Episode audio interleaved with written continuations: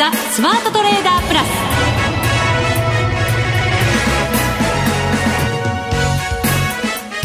全国のリスナーの皆さんこんにちは。内田まさです。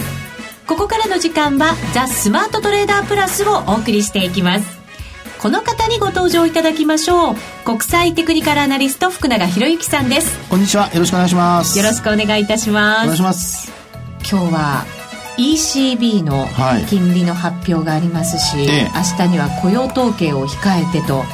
なかなかちょっと難しい時期イベントを控えた時期になっていますけれども。そうですね。あの、まあ、先月からの、ね、流れで言いますとやはり、まあ、ドラギ総裁が、まあ、前回の ECB の、ね、理事会後の会見で、はい。えーまあ、行動する用意があるっていうようなことをですね一つこう言ったもんですからそれがやっぱりこう利下げあるいはまあ追加の金融緩和ということで、まあ、みんなが意識し始めたということですよね。そうですね、はい、ここやっぱり1か月ぐらいは ECB のその関係者から容認と言われる人たちから、はい、あの要人ですねから あのいろんな発言がやっぱり、ええ動かすよとかいろんなこう追加緩和するよみたいなそういう発言が相次いだ感じもありましたけどね。そうですねで、まあ、その発言によってマーケットが、まあ、あの上下にこう動いたりしてるわけですよね。えー、で特にまあ報道ベースでもいろいろなことがこう出てきたりしてますから、まあ、そこをその、まあ、投資家の方がどう考えて動くのかっていう話なんですけども、うん、まあ、基本的には、まあ、そこからのユーロの動きを見るとユーロ安になってますので。はい、えー、一応まあ200日線では止まってるんですけどね、えー、ですからまあ今回のそのまあその ECB の行動がですね、利下げ追加のその緩和、まあ、利下げに限らずということですけども追加緩和を行った場合に出尽くしになるのかあるいはまだあの次回もっていうこう、まあ、継続的なあの緩和が緩和へのその、まあ、期待って言っていいのかどうか分かりませんけどもそれが残るのかねでそれで残るようですとやっぱりユーロはもうちょっと弱くなる,、まあ、なるのがこう続くってことになりますので、はい、そうなるとちょっとねあのまあドル円にもちょっと影響を与えるかもなっていう感じはしますけどね、はい、ドル円現在102円55銭から56銭。このところちょっと上への戻りを試しているような感じがありますけどね。そうですね。あの、まあ、その背景にはやっぱりアメリカの10年債利回り長期金利の上昇っていうのがありますね、えー、まあ、昨日もあの2.6%台回復するというところまでいってますので。じわりじわり戻ってきてますよね。そうですね。一時は2.4%台、まあ、そこから回復してきたという流れですからね、まあ、やっとって言ってもいいのかもしれませんが、あのまあ、先週からの流れで考えてみるとですね、まあ、例えばアメリカの新規受注だとかそれからあと ISM だとかですね、はい、えー、製造業非製造業両方出揃いましたけどもまあ、一旦あの製造業の方はあの途中訂正が入ったりとかねなんかごたごたしましたね。ねちょっと混乱しましたけどね、えー、まあ、結果的には予想の、まあ、範囲内といいますかほぼ同じ数字になって昨日の、まあ、非製造業の方がですねえー、2013年の8月以来ですか、まあ、高水準というところでね、はい、ですので、まあ、流れとしてはやっぱりそこをこれまではやっぱりまだまだ緩和が続くと。でなおかつ株も上がり債券も買われるというような状況だったものがまあ、多少こう、まあ、債券を売るような動きになってきたのかなっていうところですよね。安心感が少しずつ出始めてきた、はい、ただ ADP の雇用統計なんかは予想下回るような数字でしたから、はい、そうですね。それでも安心してガンガン債券をっていう感じではないですよね。ですね。まあ、債券それに売ったお金どこに回すかっていう話もあるんですよね、えー、やっぱり今のニューヨークダウなんか見てましても、まあ、高値圏にありますしねあと他の国に回そうかっていうと新興国も今ちょっと厳しい状況ですしね。日本に来るかどうかというところはこれから期待されるところですけどね。本当そうですね、はい、そのあたりの話はこの後のコーナーでもじっくり伺っていきたいと思います、はい、それでは番組進めていきましょう。この番組を盛り上げていただくのはリスナーの皆様です。プラスになるトレーダーになるために必要なテクニック心構えなどを今日も身につけましょう。最後まで番組にお付き合いくださいこの番組はマネックス証券の提供でお送りしますスマートトレーダー計画よーいドンザ・スマートトレーダー計画、用意ドン。このコーナーでは今日のマーケット、またこの先のマーケットについて福永さんに解説をしていただきます。まず、日経平均株価、今日は4日続伸ですね、小幅ですけど、はい、11円41銭高の1万5千飛び79円37銭。トピックスは11日ぶりの小反落。マザーズが続落で、ジャスダック平均は11日続伸ということになりましたので、ええ、指数だけを並べてみると強弱感なんか結構あってバラバラかなっていうね、感じもありますけれども。まあ、そうですね。ただでも、うまい循環で休んでますよね。確かに。はい。うん、まあ日経平均株価が、まあ最初にこう休んでですね、まあ1日だけですけども、はい、まあその後は、あの、まあ続伸。えー、で、えー、まあ、昨日がマザーズが、ちょっとこう、一服ですね。そうですね。今日は続落ですけど、そんなに幅は下げてないですもんね。そうですね。で、さらに今日はその上にトピックスが、まあ、一服ということですので、えー、まあ、流れとしては、あの、なんていうんでしょうかね。えー、まあこれまで引っ張ってきたようなところが、それぞれ少しずつお休みを入れながら循環しているという感じではありますね。一方で、あの、東証2部はまたまた11連としてますしね。ああ、強い。はい、うん。なかなかそこ途切れづらいんですよね。あの、東証二部指数って。二部指数ね。そう、一つの方向にガーッと突き進む感じ、ね、結構ね、いい感じで来てますよね。えー、過去直近で言うと、ちょっと日付忘れましたけど、15連投っていうのは最高、あの、直近ではあるので、うん、まあ、そこに今近づいてるという感じでしょうかね。加熱感はでもありますよね、きっと。休んではいるとはいえ、うんはい、と思いますね。で、加熱感って言った時にやっぱ値幅で考えるのか、あるいはその上昇日数で考えるのかね。えー、まあ、これによって、まあ捉え方変わってきますし、あとは、いわゆるその移動平均線との乖離ですね。まあこれも、あの、損益状況から見た加熱感ということにもつながっていきますので、まあそういう意味では、まあ今の状況からすると、どうでしょうね。やっぱり、あの、日柄的には結構上昇が続いてはいるものの、えー、あの、値幅だとか、あるいは、その、まあ、移動平均との乖離この辺で見るとなんか踏ん張ってますからね。うん。だから移動平均線が追いついてくるのを待ってるような、はそんな感じですよね。なるほど、えー、勢いよくぐんぐんっていう感じではなくって、はい、じわじわという、そんなイメージなんですね。そうですね。ですから、あの、日経平均もトピックスもこのところで言うと、もみ合いですよね。1万5000円乗せてからは、まあ、今日はあの、1万、えー、5100円台、140円ぐらいまで上がりましたけどもね。ありました。はい。えっ、ー、と、4月3日の高値にかなり接近しましたよね。そうですね。えー、まあ、そうした中で、1万5000円台はやっぱりキープして、小幅高で終わると。で、まあ、テクニカル的に言うと、こう、下髭をつけて終わってるパターンなのでね。うん、まあ、あの、まあ、要は、あの、先ほども話しましたように、えー、なんとなくこう、下げるんだけども、そこを踏ん張って戻してというふうになってですね、終値ベースではまあ、ほぼ横ばいのような状況ですから、うん、そうなると移動平均線がこう近づいてくるのを今待ってるような、まあ、そんな状況になってるってとこですよね。陰線ですけど、下髭ありますもんね。そうですね。はい。確かに。でも6月って、売ろうと思ってもなかなかやっぱり材料が出そうで、売りづらい月ではあるんじゃないですか、はい、そうですね。まあ材料というと、やはり、まあ成長戦略であるとか、えー、あの、その中身も気になりますし、あとは、まあ法人税の問題であるとかね、まあ、その辺も注目されるところではありますよね。結構なんかいろんなところから具体的な税率みたいなものもね、発言されたりとかしてきてますからね。はい、そうですね。で、まあそうした中で、じゃあ、その期待をもとに誰が買ってるのかっていうところでですね、今日、あの、先ほど出た東証が発表してます、あの、投資主体別の売買動向ですね、投資部門別売買動向と言われるものありますが、はい、これ見ると5月の第5週、うん、あの、月末にかけて株価戻したところになりますけどもね、はい、えー、5月の26日から30日までというところなんですけども、まあ、これ、東証、それから名古屋、えー、あと1、2部、まあ、全部合計というところなんですけども、これで見ると外国人投資家、これあの、第4週と5週と連続で売り越してんですよね。え、外国人は4週5週と売り越しなんですね？売り越しなんです。ええ、はい。で、まあ、4週がですね、79億円。うん、そして、えー、最終週第5週が119億円。へえ。ほんのちょっとですけども。うん、両方とも売り越しです。売り越し、はい。はい。じゃあ誰が買ったのか。日本人。日本人、確かに、多分日本人だと思いますが、投資主体別で言うと、えー、あの、信託銀行なんですああ、はい、年金とかそういうところになるんですかね。そうですね。ですから今話題の GPIF でございますが、えー、あの、信託銀行がですね、これなんと5週連続の買い越しなんですね。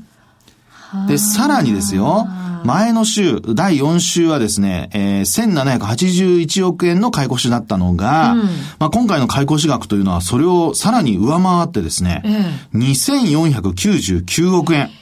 へ5週連続で徐々に増えているという、そんな状況になってます。すごいですね。はい。で、一方で個人の方は、さっきね、あの、おじさんがちらっと言いかけましたけども、あの、日本人。日本人。えー、個人の方はですね、うん、3週連続で売り越し。あ、売り越しなんですね。で、売り越し額は半端じゃないですよ。3228億円。あら、結構大きい額ですね。ですから、個人の方が買ってるんじゃないんですね。そうですね。外国人も買ってるんじゃないんですね。うん、一方で、信託銀行が大幅に開講していると。うん、ですから、まあ、今の相場を、まあ、一つ言い換えると、まあ、なんて言うんでしょう。まあ、どっかでも言われてるかもしれませんが、完成相場っていうんですかね。ね、ちょっとやっぱり、あの、まあ、政府系の機関というかね、年金であれば、まあ、そういったところは買ってるということなので、まあ、信託銀行が買ってるっていうところを見ると、あの、まあ、相場感で買ってるのかどうかっていうのはちょっと微妙になりますね。ね、一生懸命支えようとする会というふうに考えられるかもしれないですけど。ですね。その割にはぐいぐい上がってますよね、はい、そうですね。あの、通常っていうか、これまでの私の経験則から言うと、あの、支える買いっていうのはですね、下げると買うんですよ。はい。ですから上がってくると買わなくて、売りに回るっていうのが、あの、これまでのパターンなので、まあ、今回はどちらかというと積極的に買ってると言っていいんじゃないかと思いますね。はあ、前向きな買いが入って、そうですね。ええで、ちなみにあの GPIF かどうかはもちろんわからないんですけども、えー、GPIF の今の資産って、まあ、積立金って128兆円ですかね。うん、で、なおかつ、その運用利回りっていうのを見ると、確か、ええー、まあ4%ぐらい、今4.7%ぐらい出てるのかな。ええー、で、昨年度はもっと大きかったんですよね。もちろんあの、あれで株上がりましたので。はい、ですから、そういう意味では、あの、非常に、こう、まあ余裕があるというとちょっと語弊がありますけども、えー、まあ運用に関しては積極的に出ても、特にまあ、あの、リスクを取って株を買っても、まあ今のところはまあちょっと余裕があるような資金的に、あるいはあの、運用的にも、うん、まあ利回りがね、あの4%、4.7%ぐらいでもいいかどうかってまた別の話にはなりますけども、はい、まあそういうこともちょっとは考えられるかなっていうところありますね。はい。この会って、まだまだ続くというふうに考えていいんですか、はい、ここからだって比率の引き上げがあったりとかっていうことになるわけでしょうけれども。そうですね。ですから、まあ、あの、GPIF のですね、ええー、まあ、あその、年金積立、えー、独立行政法人ですね。うん、そこのあの運用独立行政法人になりますけど、そこのあのホームページ皆さん見ていただくと、うん、今現状、あの、どういった、ええー、まあ、ポートフォリオになってるか。うんあの、金融商品の構成比率になってる方全部出てますので、はい、それちょっと、あの、見ていただくと面白いかなと思いますね。はい。参考になりそうですね。そうですね。ただまあ、リアルタイムではもちろん出てこないのでね、えー、あくまでも、その、参考程度っていうことにはなるかとは思うんですけども、はい、まあ、そのあたりを一つ、この、まあ、部門別の買い越しを見る限り、うん、信託銀行が積極的に買っている。で、まあ、信託銀行の背景にあるのが、一応まあ、GPIF と見られるというところなので、わ、えー、かりません。まだあの GPIF かどうかは。うんはい。あの、信託銀行に口座を作って、その口座から買うということなのでね。あの、まあ、言ってみれば、えー、実態が見えないわけですよ。はい。えー、ということなので、まあ、一つはちょっと参考にしていただいて、で、今後見る中で、えー、まあ、株の比率が増えていたとなれば、これはもう、信託、信託を通じてですね、うん、GPIF が買ってたという証になりますからね。そうですね。はい。証があっても先が買ってくれるのかどうなのかは心配ですけど。まあでも、運用をですね、今回そういうふうにこう仮に切り替えたんだとすればですよ、新年度。ね、はい。えー、4月からの年度ということで考えた場合ね。えー、それが実際に積極的な方針に切り替わったんだとすれば、これは、うん、あの、いちいち切り替えましたって報告する、あの、義務はないので、はい。まあ基本的にはですね、えー、まあ何かしら、あの、方向性をちょっとこう修正したんだとすればですね、はい、まあ変えたとは言わないまでも、修正したんだとすれば、うん、ある程度やっぱり下げてくると買うっていう、これまでの年金の、あの、まあ私の経験則ですけど、PKO とかありましたからね。そうですね。これあの、プライスキーピングオペレーションといってですね、えー、株価を支えるという、まさにそのまま直訳なんですけど、年金が PKO をやってるっていうのは昔というかあの、2003年当時ですかね、ずっとこう株価下げていく中で、いろいろやってましたから、バブル崩壊後。でもなんかそれだけ、今回みたいなこう腰の入った買いかなと思われる買いが入ってるとするならば、はい、やっぱりついていかないといけない相場になってきますもんね。もちろんそうですね。うん、で、下げるのを待ってても下げてこないとなると、それもまたやっぱり、あの、買いたい人にとっては、ちょっと我慢できない状況になってきますので、まあ、ただですね、やっぱりあの、えー、いろんな状況、外部環境っていうのは、あの、まあ、改善はしてないんですよね。うんまあ、一つは、その、まあ、一番大きな問題で言うと、やっぱウクライナの問題もあれば、それから、まあ、アジアの、東アジアのところでですね、まあ、中国とその他の国のアジア諸国との、まあ、問題もありますしね。はいで、経済状態で言うと、あの、先ほどの話に戻りますが、やっぱりユーロ圏、うん、ね、えー、追加緩和しないといけないというような、まあ、状況まで来ていると。うん、まあ、ちょっと、あの、デフレが心配されるって話もちらほら聞かれますからね。そうですね。はい。はい、ですから、そう考えると、まあ、もちろん手放しで、えー、まあ、信託あるいは年金が買ってるというふうな見方でですね、えー、上がっていくとこついていくっていうのは、やっぱ機敏に動ける人はいいんでしょうけども、まあ、そうでない人はやっぱりちゃんと見極める必要もあるのかなというふうには思いますね。はい、はい以上、スマートトレーダー計画、用意ドンでした。世界で最もメジャーな FX 取引ツール MT4。裁量トレーダーにもシステムトレーダーにもマッチする先進の新感覚トレーディングツール。そんな MT4 を唯一使える主要ネット証券といえば、マネックス証券。マネックス証券のマネックス MT4 なら、充実の28通貨ペアと魅力的なスプレッドを提供。さらに、取引、利用手数料などすべて無料。お客様のかかるコストはスプレッドのみ。また、取引機能拡張ツール MT4i の搭載が可能で、裁量トレーダーにも最適。まずは MT4 の使い勝手を堪能してみてください。今すぐマネックス MT4 で検索。当社の口座開設、維持費は無料です。口座開設に際しては審査があります。FX は予託した証拠金額より多額の取引を行うことができるレバレッジ取引であり、取引対象である通貨の価格や金利の変動により、予託した証拠金額を上回る損失が生じる恐れがあります。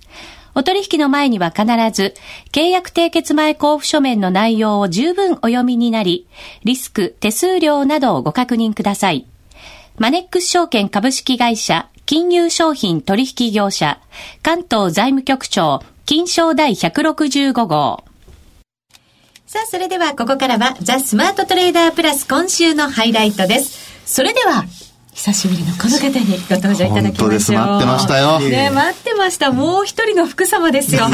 このセリフもちょっと懐かしい感じになってきましたけど。ね、はい。マネックス証券の福島忠さんです。はい、こんにちは。よろしくお願いします。よろしくお願いいたします。ご無沙汰しております。ご無沙汰でございます。来ていただけるのを首を長くして待っております。全然長くないです。すっごい長くなってますね。全然長くないです。伸びてるんですよ。数ミリね。ね 違うか。どうぞ。はい、はい、ありがとうございます。さて、えー、来ていただいた途端に為替の話で申し訳ないんですが、なかなかちょっと今厳しいですね。あの、今日が ECB の会合がありますし、明日にか雇用統計ですから、見通しを話してくれっていうのもなかなか聞きづらいことではあるんですけど、動きはあんまりドル円に関しては今日は大きくないですよ。どうですか、福島さん。まあ雇用統計前なのでそんなに動けないかなっていうのはあると思うんですけどね。完全にもう待ちな状況になってますよね。そうですね。まあ今週だけど月曜日あの結構値幅あって大きく上がって、はい、でまあそこから雇用統計までは少しあんまり値動きないかなと思ってた、うん、まあ大体そんな動きをしていてまあ今日やっぱり ECB の方を注目したいんかなって感じはしますけどね。ね、もしマイナス金利なんかを導入した場合って一体どんなことになっちゃうんだろうと思って経験がないので想像はできないんですけど。そうですよね。えー、まあ、あの、マイナス金利打ち出すとか、あるいは貸し出しの支援策を打ち出すとかですね、うん、まあそういったことがいろいろロイターだとか、ブルームバーグとかでも言われてはいるんですよね。うん、えー、で、まあ、あの、まあマイナス金利っていうとね、本当に我々からすると、お金を借りるのに、じゃあ、金利が逆にもらえるのかっていう、はい、そういう状況になっちゃいますよね。そういう状況ですよね。はい。ですから、まあ、あの、実質的にそういったことを本当に、あの、まあ、仕組みとしてどういうふうに打ち出すのかね。えー、えー、まあ、あの、理、えー、理屈としては分かっていても、どういう仕組みで、で、なおかつお金がこう回るような仕組みを作らないといけないので、まあ、単純にこう、利下げ、あるいはマイナス金利にしたからといってですね、まあ、それで、あの、まあ、要は、借り手が、お金を借りる人が増えて、うん、まあ要するに借りればお金もらえる、あるいは債が取れるみたいな、まあ、そんな状況になるわけですから、えー、マイナス金利ですとね。ですので、ごめんなさい。そういうことを考えますと、えー、実績にどこまであの、噂は出ているものをどこまで打ち出せるかっていうのはですね、うん、一つ、やっぱり今日の石日の理事会っていうのは結構注目集まるんじゃないでしょうかね。そうですね。はい、このところのものよりも、数段になんか注目が集まってるんじゃないかなと思ったりしますけど。ね、それにやっぱり今福島さんおっしゃったように、あの、動きがあまりね、なくなってきているのもちょっと不気味ではあるんですよね。うんね嵐の前のっていう、えー、そんな感じですか？ね、それで、また雇用統計の発表も控えてますから、はい、なんか、ね、荒れてほしくはないですよね。本当そうですね。はい。あと、昨日の ADP は予想を下回ってきたんですけれど、雇用統計も、ちょっと前回よりは少し鈍化するような数字を皆さんね、言ってるみたいですけど。そうですね。前回は、そうですね、寒波の反動で、あの、逆にいい数値が出やすかったので。うんはい、そうです。失業率もね、随分改善してましたしね。そう、考えると今回は前回よりは、あの、悪いでしょうっていうのがもうコンセンサスなので、うんまあ、その数値よりもいいか悪いかですよね、結局。そうですね。非農業部門雇用者数が前月に比べるとプラス21万5千人ぐらい増加するんじゃないかっていうような予想ですよね。はい、それでもだから20万人増加してればまあまあまあまあってところですかね。ね。まあ昨日のその ADP がですね、17万9千人増っていうところだったので、はいあのー、今の内田さんの予想っていうのは多分もうちょっと前に出た予想だと思いますから、多分昨日の ADP をあの、また織り込むとですね、えー、あの、事前の予想っていうのはこれ変更することを結構やったりしてますんでね。うんうん、ですから、ちょっと、もうちょっと下がってる可能性はあるんですけどね。うん、ですからそこで、まあ今、あの、内田さんの話にあった21万人、まあこれを皆さん一応ベースに考えていただいて、えー、で、まあ20万人ちょっと下であれば、まあ ADP のあの、雇用報告見てですね、えー、一部引き下げていたとすれば、まあこれはある程度こう影響は限定されるということになりますよね。はい。まあ一つ一つ確認しながらですよね。そうですね。動き、そして雇用統計と。うん、まあポジションね、あの、一歩保護にだけ動いてくれればいいんですけど、えー、上下に触れるのが一番困りますよね。ストップ巻き込んでですね、あの、振らされるっていうのは多分一番、あの、まあ今投資家の方というかね、えー、あの考えてらっしゃる方に一番辛い パターンになると思いますんでね。前回はちょっとね、そんな感じの 動きがありましたから、はい、やっぱり注意しながらしていただきたいですね。そうですね。はい。続いてはこのコーナーです。みんなで参加、今週のミッション。さあ、それではここからはマネックス証券からのお知らせです。はい久々にお知らせしますが。久々に、はい、お願いいたします。実はですね今まあちょうど為替の話していたので、ええ、あのまあドル円のボラティリティってもうずっとこと、まあ、今年というかもうここすまあ去年からもうあんまりなかったんですけども、え、今年入って、えー、1月はね結構下落したのでそのタイミングではあの値幅ってあったんですけどもやっぱり3月4月ってこうまあ持ち合い相場にこうなってきていて。ずっとレンジの中でしたしね。でまあ、なかなかドル円で、うん、トレードするのも厳しいかなというところで、まあ、5ドル円もユーロ円も実は、あの、あんまりボラティリティないんですよね。うん、まあ、とはいえ、実はドドル円よりはあると。まあ、それはあの、皆さんもご存知だと思うんですけども。はい。で、あの、マネック証券で、あの、今週の月曜日からなんですけども、その、5ドル円と、あのユーロ円、まあ、今日ユーロ円もしかしたら大きく動くかもしれないですけども、はい、あのその2通貨もともとスプレッドが結構広くてあの4銭なんですけどもそこをあの半分の今2銭で提供していますと。はい。で、そのキャンペーンを今週の月曜日から来週いっぱいまで2週間やってますので、まあ、あのー、ドル円のスプレッドも2銭なので、もし、あの、同じスプレッドであれば、あの、やっぱり、あの、値動き、値幅のある、あの、5ドル円であったりとか、ユーロ円の方が、まだ、あの、利益も出しやすいのでってことで始めたので、まあ、ぜひ、あの、トライしていただきたいなというふうに思います。そうですね。6月14日土曜日朝の5時55分まで、はい、えー、ユーロ円とそして5ドル円のこの2つの通貨ペアについてスプレッドを縮小すると。はい、従来の半分になりますよ。うそうですね。はい。これ動いたら本当大きいですからね。そうですよね。あの、まあ、イベントっていうことで言うと、オーストラリアはね、もう先日、あの、いろんな、あの、まあ、政策金利の発表だとか、ええ、そういうのを通過してきてますから、うん、まあ、そういう意味では意外と落ち着いてね、あの、スプレート狭い中で、あの、これまでトライしたことない方はですね、いろいろあの、トライしやすいかもしれませんね。うん、本当そうですね。ユーロ円なかなかやっぱり今晩の ECB の発表待たなきゃいけませんけれども、OG 円の場合はこのところ結構底堅くなってきて、うん、ロングしたいなっていう感じの動きになってきてるんじゃないですか？そうですね。OG 円は、まあ、比較的他の、まあ、ドル円と比べると、一旦こう上昇しだしたり下落しだしたりする、まあ、要はトレンドが出やすいと思いますので、あの、5ドル円はここ10日間ぐらいで5営業日上がって1営業日下げて5営業日上げてとか、まあ、そういう動きしていたので、あの、比較的トレードしやすいかなとは思ってます。ドル円の方がやっぱり難しいかなっていう。あの、イメージがありますね。はい。動いてることがやっぱりね、一つのこうチャンスにつながったりしますのでね、材料になりますから。ね、はい。はい、えー、うまくこういうこうスプレッドの縮小キャンペーン生かしていただけるといいんじゃないかなと思います。はい。はい、それとですね、もう一つ、あの、当社で、えー、まあ、FX のサービスといえば、はい、あの、その FX プラスの主要、まあ、商品として、あの、皆様、あの、取引していただいてるんですけども、あの、もう一つ、あの、MT4 ですね。うんあのー、まあ、花子さんも MT4 を使ってるってことなんですけども、はい、あの MT4 のあのサービスね、昨年の夏リリースしてるんですけども、あの、実はあの、で、デモ講座って全然なかったんですよね。はい、なので、あのー、なかなかこうデモでできないので MT4 できないよっていう声が結構あったんですけども、やっとあのー、先月ですね、デモ口座をリリースすることができました。はい。なので、あの、まず MT4 って結構、こう、トレーディングツール見ると、あの、とっつきづらいかなと思う方もいらっしゃると思うんですけども、まあ、あの、そこでデモ、デモで実際の、あの、レートでトレードできますので、うん、あの、まずデモ口座でトレードしてもらいたいなと思います。はい。ということは、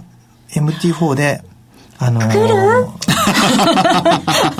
内 田さん、あれ前回ダメだった？んですよ、ね、前回プラスで終わりましたよ。最後プラスですそうだったんですよ。そうなんです。最後すごいですよ、ね、いい時覚えといてください。ちゃんと悪い時だけじゃなくて。頑張ってるんですよ。そうなんですよ。はい。もしかしてじゃあ MT4 で。で、やりたいなと思っています。FX ダービー。はい。で、今のところ、えっとですね、まだ確定ではないんですけども、今月の19日の木曜日から、はい。やりたいなと思っています。すごい、こんな予告をするのは初めてじゃないですか？ということは、えー、あの、これはですね、あの、マネックス証券のホームページでも、はい、まあ、大々的に出すので、おそらくその1位の方の賞金もちょっと上げる予定でいます。うん、あの、少し大きめで、まあ皆さん、もう絶対勝ってやるっていうぐらいの賞金にしたいなって思ってるので。はい、なるほど、あの、ちゃんと決まりましたらお知らせします。はい。はい、この番組もじゃあその、え19日からのダービーには、こう、う相乗りしていく感じの連動した企画になっていくわけですね。そうですね。花子ちゃん MT4 使ってるからなんか負けそうで怖いですね。いやいや追いつかないといけないですね。まだ使ってないという方もね、多いと思いますので、これをきっかけに多くの方に使っていただけると嬉しいですね。はい、ね、興味持っていただいてね。はい。19日から MT4 を使った FX ダービーが大々的にスタートします。じゃあその、ダウンロードしないとダメですかね、ツール。はい。はい。わかりました。早速させていただくことにいたしましょう。はい。さあ、そろそろお別れのお時間です。今日のお相手は、福島、福島正と、福永博之と、内田まさみでお送りしました。それでは皆さん、また来週この番組はマネックス証券の提供でお送りしました。